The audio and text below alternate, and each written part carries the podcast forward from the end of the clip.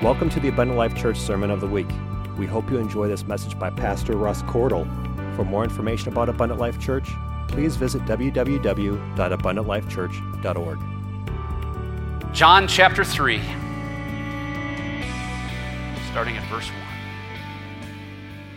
John chapter 3 and verse 1. There was a man of the Pharisees named Nicodemus, a ruler of the Jews. The same came to Jesus by night and said unto him, Rabbi, we know that thou art a teacher come from God. For no man can do these miracles that thou doest except God be with him. Pharisees, not good people. Nicodemus, a name that indicates, it's a Greek name, it indicates that he came from education. It indicates that he was a man well versed in the law. He understood, he knew the Jewish law, he knew the Torah, he understood the writings of Moses. But he came to Jesus by night and said unto him, Rabbi, we know that thou art a teacher come from God. He recognized something in Jesus Christ that the Pharisees were desperately afraid of. They were uh, unnerved at what he was doing, and he addressed them regarding the miracles that thou doest, except that God be with him. Verse 3 This is how Jesus answered him. He said unto him, Verily, verily. Jesus is strongly emphasizing his next words. I say unto thee, except a man be born again, he cannot see the kingdom of God. Everybody say, born again.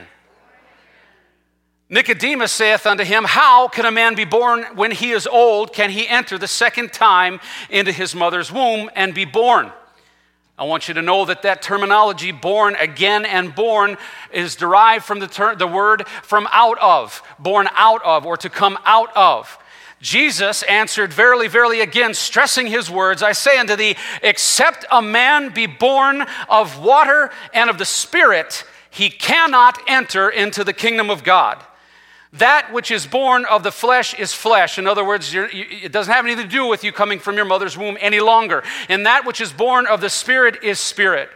There's something special and new that's coming in this message that I'm delivering. He's saying, Marvel not that I said unto thee, You must be born again. The wind bloweth where it listeth.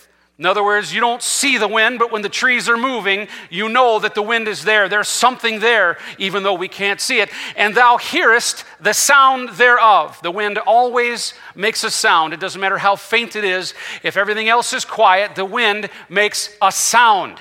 But canst not tell whence it cometh and whither it goeth. So is everyone that is born of the Spirit. You can be seated this morning. I want to preach to you this morning about the one thing. The one thing. You see, every living person, every living person, whether you believe in God or not, whether you ascribe to a religion or a faith or whatever the case may be, every living person is a living soul. You have a living, eternal soul. No matter what happens to your body, no matter where you go, no matter what you think or what you do, from now until the time that you die, inside every single one of your bodies, inside this flesh, inside you is a living, eternal soul. It's a soul that God put there. I'm going to read scripture in a moment that talks about that. But it's an eternal soul, and we've got to always keep in mind, we've got to keep at the forefront of our minds that we have a responsibility we have something very critically important that no matter what else is going on in life, no matter where life's course takes us, no matter what we're experiencing, what we're dealing with, health wise or benefit or bounty or whatever the case is, we have a long, eternal soul that we are responsible for.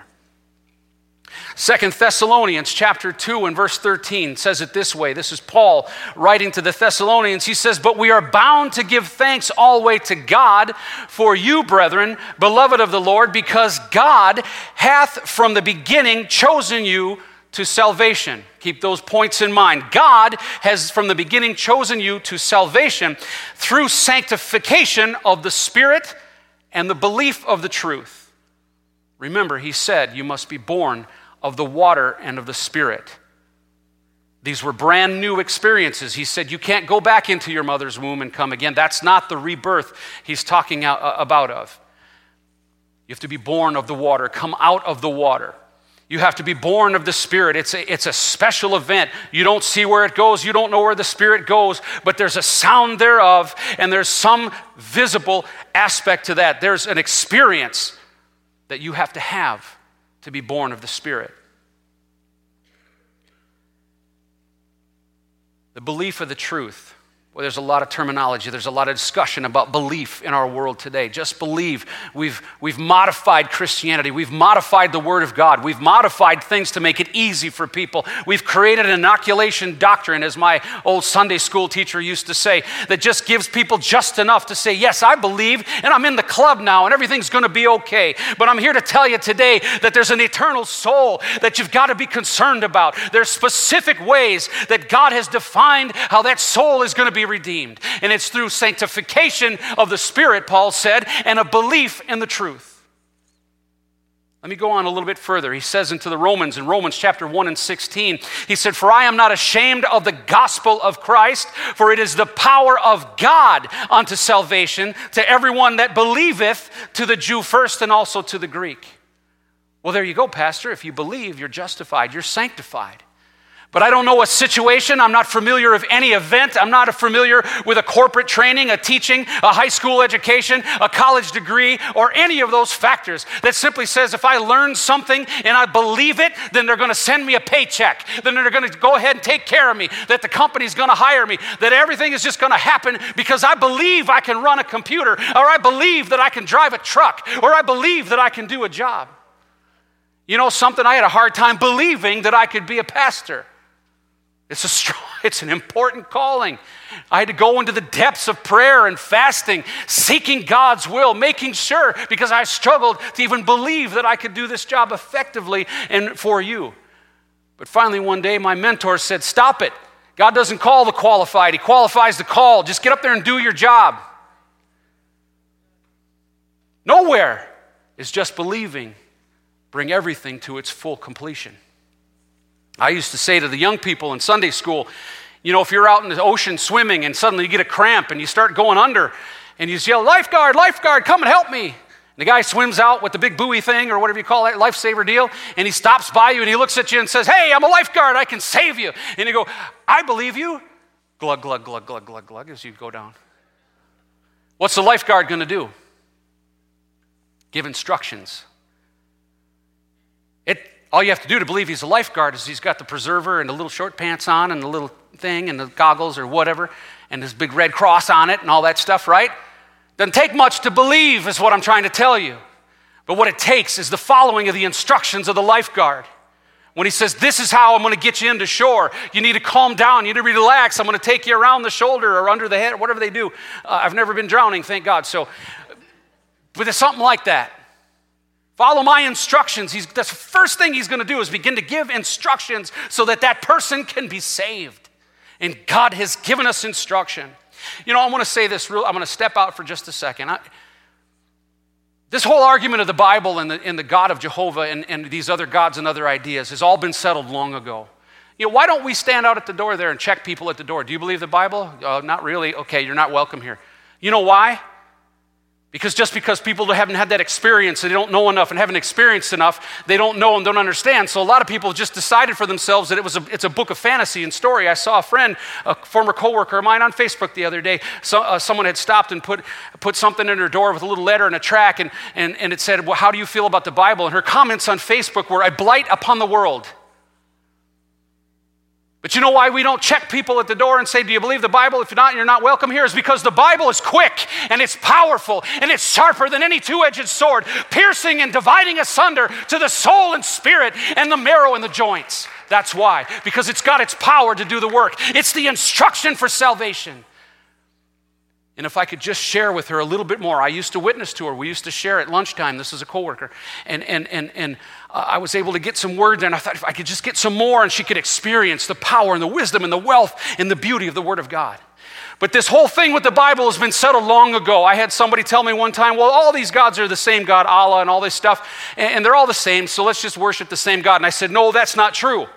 If you've read the writings of these other guys, you'd know it's not the same author. Well, how do you know your God's greater than the other God and this God and etc.? I'll tell you how. Because in the Bible, every single time they came up against the God of Jehovah, every king, Nebuchadnezzar, every Dagon, every possible situation, the prophets of Baal who sat there and they cut themselves and worship and pled with their God to come down and fire consume their sacrifice. It never happened. The God of Jehovah always, always showed up. That has been settled. It's done. And he's the God of Jehovah that wrote this Bible, the one God Bible author. Dagon fell flat on his face and broke into pieces just before the presence of the Ark of the Covenant. Nebuchadnezzar declared it to the three Hebrew children Your God, Jehovah, is greater than them all, after he saw what happened. That has been settled. So the Bible, well, then we get into that whole idea of interpretation and all that kind of stuff. Nonsense. There are words that have meanings in what they say. But you know something? It's not necessarily our job to try to get somebody or try to connive or, or work or whatever. It's our job to share the Word of God. It's our job to give that instruction. It's a very simple thing. Jesus Christ sat with a man of the Pharisees and he looked at him who was talking about the miracles that you do and he looked him square in the eye and he said, Except a man be born of the water and the Spirit, he shall not enter the kingdom of God. Simple as that. Nicodemus had a soul. 62nd chapter of Psalms says that God only is my rock and my salvation. He is my deference, shall, uh, excuse me, is my defense, and I shall not be moved the God of Jehovah, the one that put them all to shame, the one that has settled this argument forever, is my salvation. He's the author of my salvation. It goes on in chapter 68 of Psalm He that is our God is the God of salvation. You understand, these were writings that were done before Jesus was born. Some of you know where I'm going with this. Hebrews chapter 5 and 9. And being made perfect, he, meaning Jesus, became the author of eternal salvation unto all them that obey. The God of the Israelites. Jehovah God, the author of the Word of God, the author of all those magnificent events, the author of the events that showed that there are no other gods before Him. It says in the book of Isaiah, Beside me there is no Savior. I am your Savior. I am salvation. So, born of the water and the Spirit. We look at Matthew 28 19. This is a scripture that some people struggle with. He seems to be ambiguous. It seems to introduce a different concept. It says, uh, This is Jesus again talking. Remember, we're talking about Jesus, the Savior, the one who sacrificed, the one who is God manifest in the flesh. Looked at his disciples and he said, Go ye therefore and teach all nations, doing what? Baptizing them in the name of the Father and of the Son and of the Holy Ghost. Whoa, wait a second. That's really confounding to me. And many churches have taken that on that one scripture. That's the only place that exists, but it's Jesus talking to his disciples. Why did he say it that way? Because he knew that he said the name of the Father, and then he says again in those terms, of the Son. Now, if you look back into the Greek, it breaks it out the same way that of and the and Son are there. I've told you many times before that term son, son of God, son can be exchanged with the word flesh. Jesus was the flesh of God. And so, in that terminology, it, it breaks out each one of those name of the Father, of the Son, and of the Holy Ghost. That means that every one of those entities, if you want to put it that way, has a name. God has a name. The Son has a name. The Holy Ghost has a name. Ephesians chapter 4 lays it out for us one Lord, one faith, one baptism, one God and Father of all Jesus, or, or God, right? Father God, one God who is above all and through all, Jesus Christ, and in you all, the Holy Ghost. The name of the Father and the Son and the Holy Ghost is Jesus Christ. With God, there is always reward, and with the devil, there is always a price. Let me say it again. With God, there is always reward. And with the devil, there is always a price. The word tells us that the wages of sin is death. And as I said before, it's our soul that's at stake. You have a living, eternal soul within you that's in jeopardy right now. And the closer that we get to the time, I said it this morning in, in morning service, the kingdom is coming. The time is coming. It has to be. We're looking at everything happening in the world, Bible prophecy being fulfilled, uh, men of God and women of God everywhere feeling and experiencing and getting word from the Lord. These messages are coming stronger and stronger as God speaks to us that His time is short and our souls are in jeopardy if we've not taken hold of His word and protected our soul. And not just our souls, but the souls of those that we know. We've got to stop being worried about this message. Stop worried about the conflict. Stop worrying about the conversation that may come, debating about the word or this. Jesus Christ and said, Except you're born of the water and the Spirit, you will not enter into the kingdom of God. It's that simple. It's been written, it's sealed, and it's done. He's the God that took down Dagon and took down all these false gods. He wrote the word as He described it. He declared Himself the person, the source of salvation. And it's our soul that he's reaching out to get.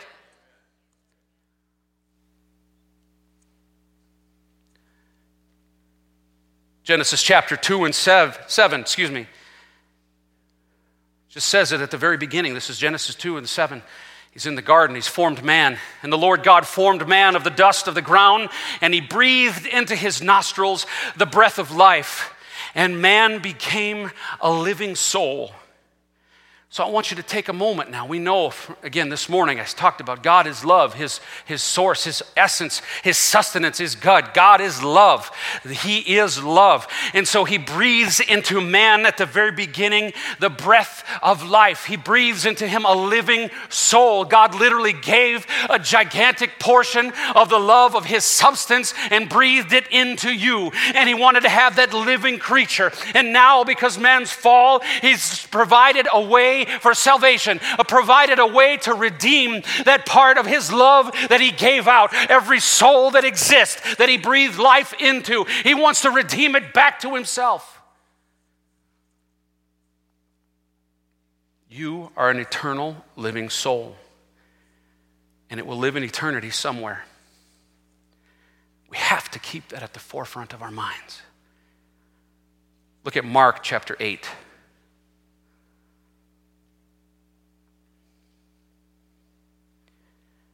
Mark 8 and 36 says it this way For what shall it profit a man if he shall gain the whole world and lose his own soul? Or what shall a man give in exchange for his soul? You know, if you go through the Old Testament, you start in Genesis, Genesis, excuse me. The word soul, by the way, is reflected in the King James Version of the Bible almost 500 times. And you go through Genesis and Exodus and Leviticus and Numbers, it says, His soul, His soul, that soul, the soul, the soul, the soul.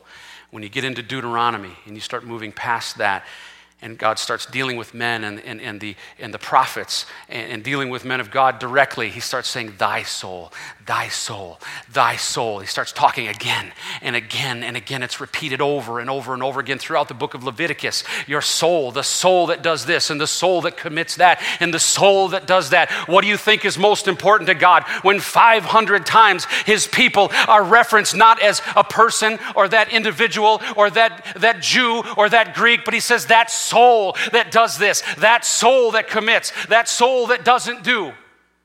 And then he turns it and begins to speak to them in terms of thy soul, thy soul, thy soul. Why does he do that? Because the fact of the matter is that you have control, you have the ability, you have the possibility to ruin your soul. You can take your soul out of the picture, in other words, what I'm saying. Your soul is in your hands. He simply gave us the instruction.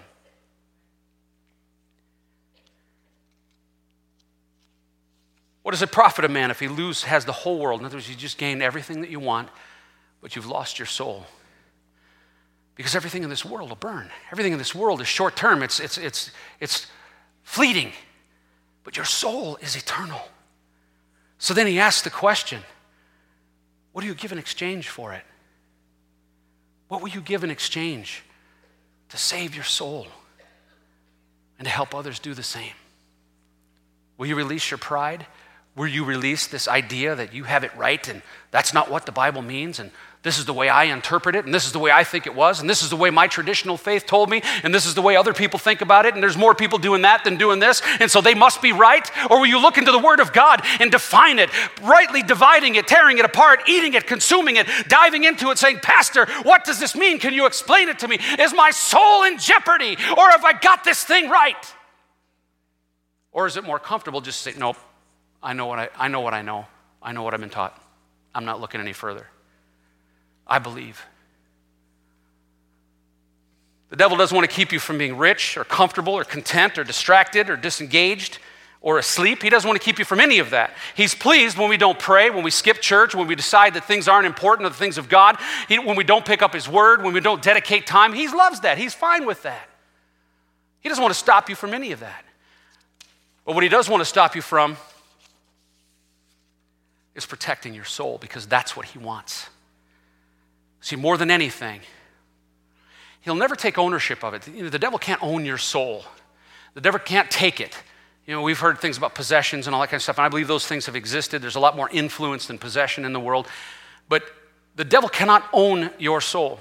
As a matter of fact, it's believed that possession is really a matter of will. You've allowed, you've opened a door for God to, to do those things.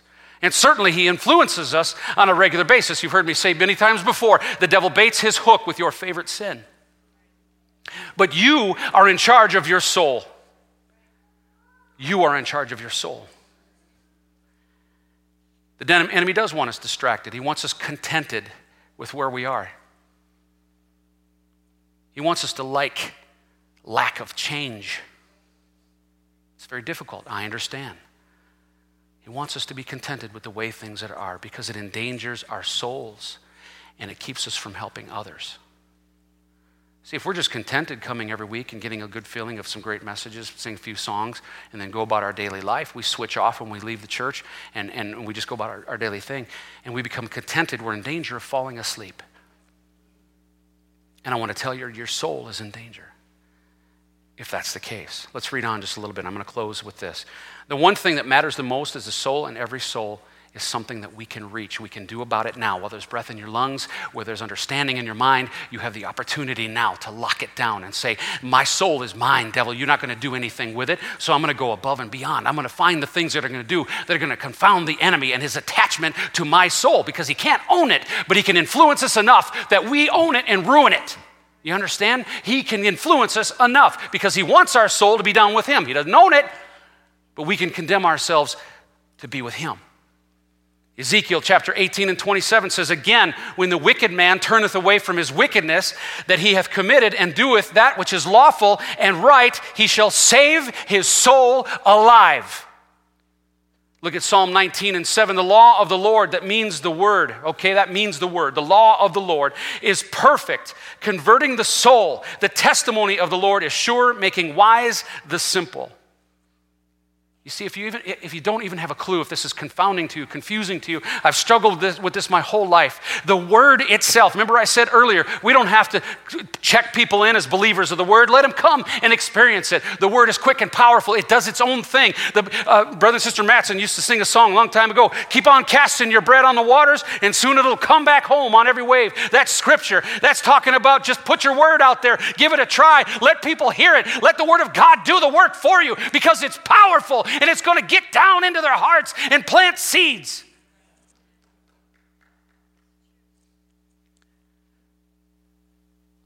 Law of the Lord is perfect, converting the soul. The word of God. The testimony of the Lord is sure, making wise the simple. Even though simple doesn't mean stupid, it means unlearned. It means you don't know yet. And just sharing it, just, just giving it, and studying it will save your own soul and those that hear thee, the word says. Why don't you stand with me this morning?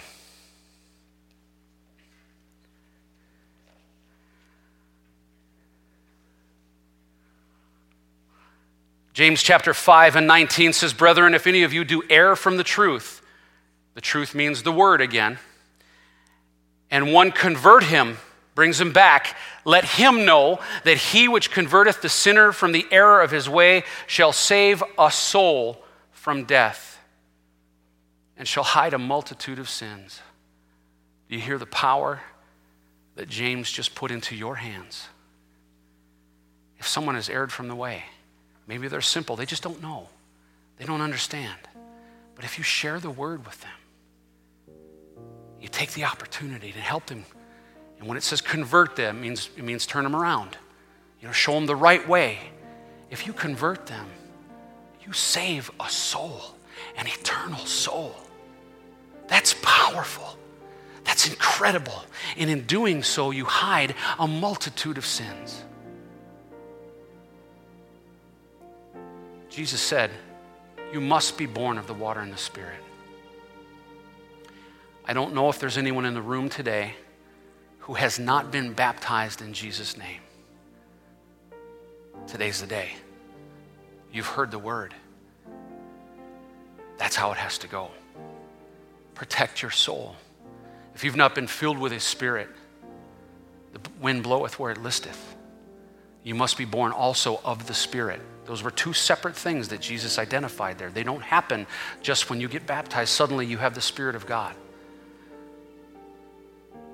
The book of James tells us also that the tongue is the most unruly part of the body. It can set a world afire, it's full of wickedness and poison. And people will ask me sometimes, this whole tongues thing is really crazy. It's so weird. It's so strange. Why would, why would, you, why would churches do that? That's cultish. That's so strange and odd. And my first argument always is have you turned on public radio? Have you turned on, have you watched a music video recently? Why is it that the whole rest of the world can act bizarre and strange and do stupid things and act weird and be contrary to common sense and do all these terrible things and speak all this stuff all over media? You can hear the craziest garbage. But the church of the living God, the ones who follow this, the God that authored this, said to be filled with my spirit. It's part of the salvation. If you want to enter the kingdom of God, you'll be born of the water and born of the spirit. And we start talking about tongues being filled with the Spirit, that heavenly language. God says in James that, that our tongue is full of wickedness. It's the most unruly thing. We can't control it. It defiles God. It says terrible things. And so, if God can take a hold of your tongue, if He can get a hold of that unruly thing, the thing that's, that curses your friends and comes to church and praises God at the same time, if he can get a hold of that, if he can subdue that, which, by the way, has a direct ligamented connection right to your pride, by the way most of the people I've had struggle with the whole tongues thing. Well, it's so weird, it's so odd. It's because you don't want to be silly before God. It's because you're afraid to sound strange. You're afraid to do something weird. What are my friends going to think? What am I going to do if I have to go and say, hey, I went to this church and I got filled with the Holy Ghost and I spoke in a heavenly language, another tongue I didn't know? Your soul's at stake. What difference does it make what they think? The God of heaven said, You've got to be filled with my spirit. Your soul is in danger if you don't take that seriously. Forget what they say. If they don't love you enough to be your friend, whether you're weird or not, they're probably not worth being a friend. Especially if they're telling you what you're doing to protect your soul is goofy, silly. Stay away from it. Or better yet, oh, that doctrine is wrong. Oh, that's not right. You automatically have the Spirit by believing. You know, the Bible says that the devils believe. They know that there's one God and they believe and they tremble. By that logic alone, the belief doctrine goes right out the window because I know ain't no devils that are going to the heaven I'm going to. So this morning, if you've not been baptized in Jesus' name, and I'm looking across the crowd, but I don't see very well, I'm going to make this available. That thing is warm now, I promise you. Scouts Honor, it really actually is warm. It's like a hot tub. I want to tell you, the temptation is strong. Coming in here at 8 o'clock on a Monday morning minus six degrees.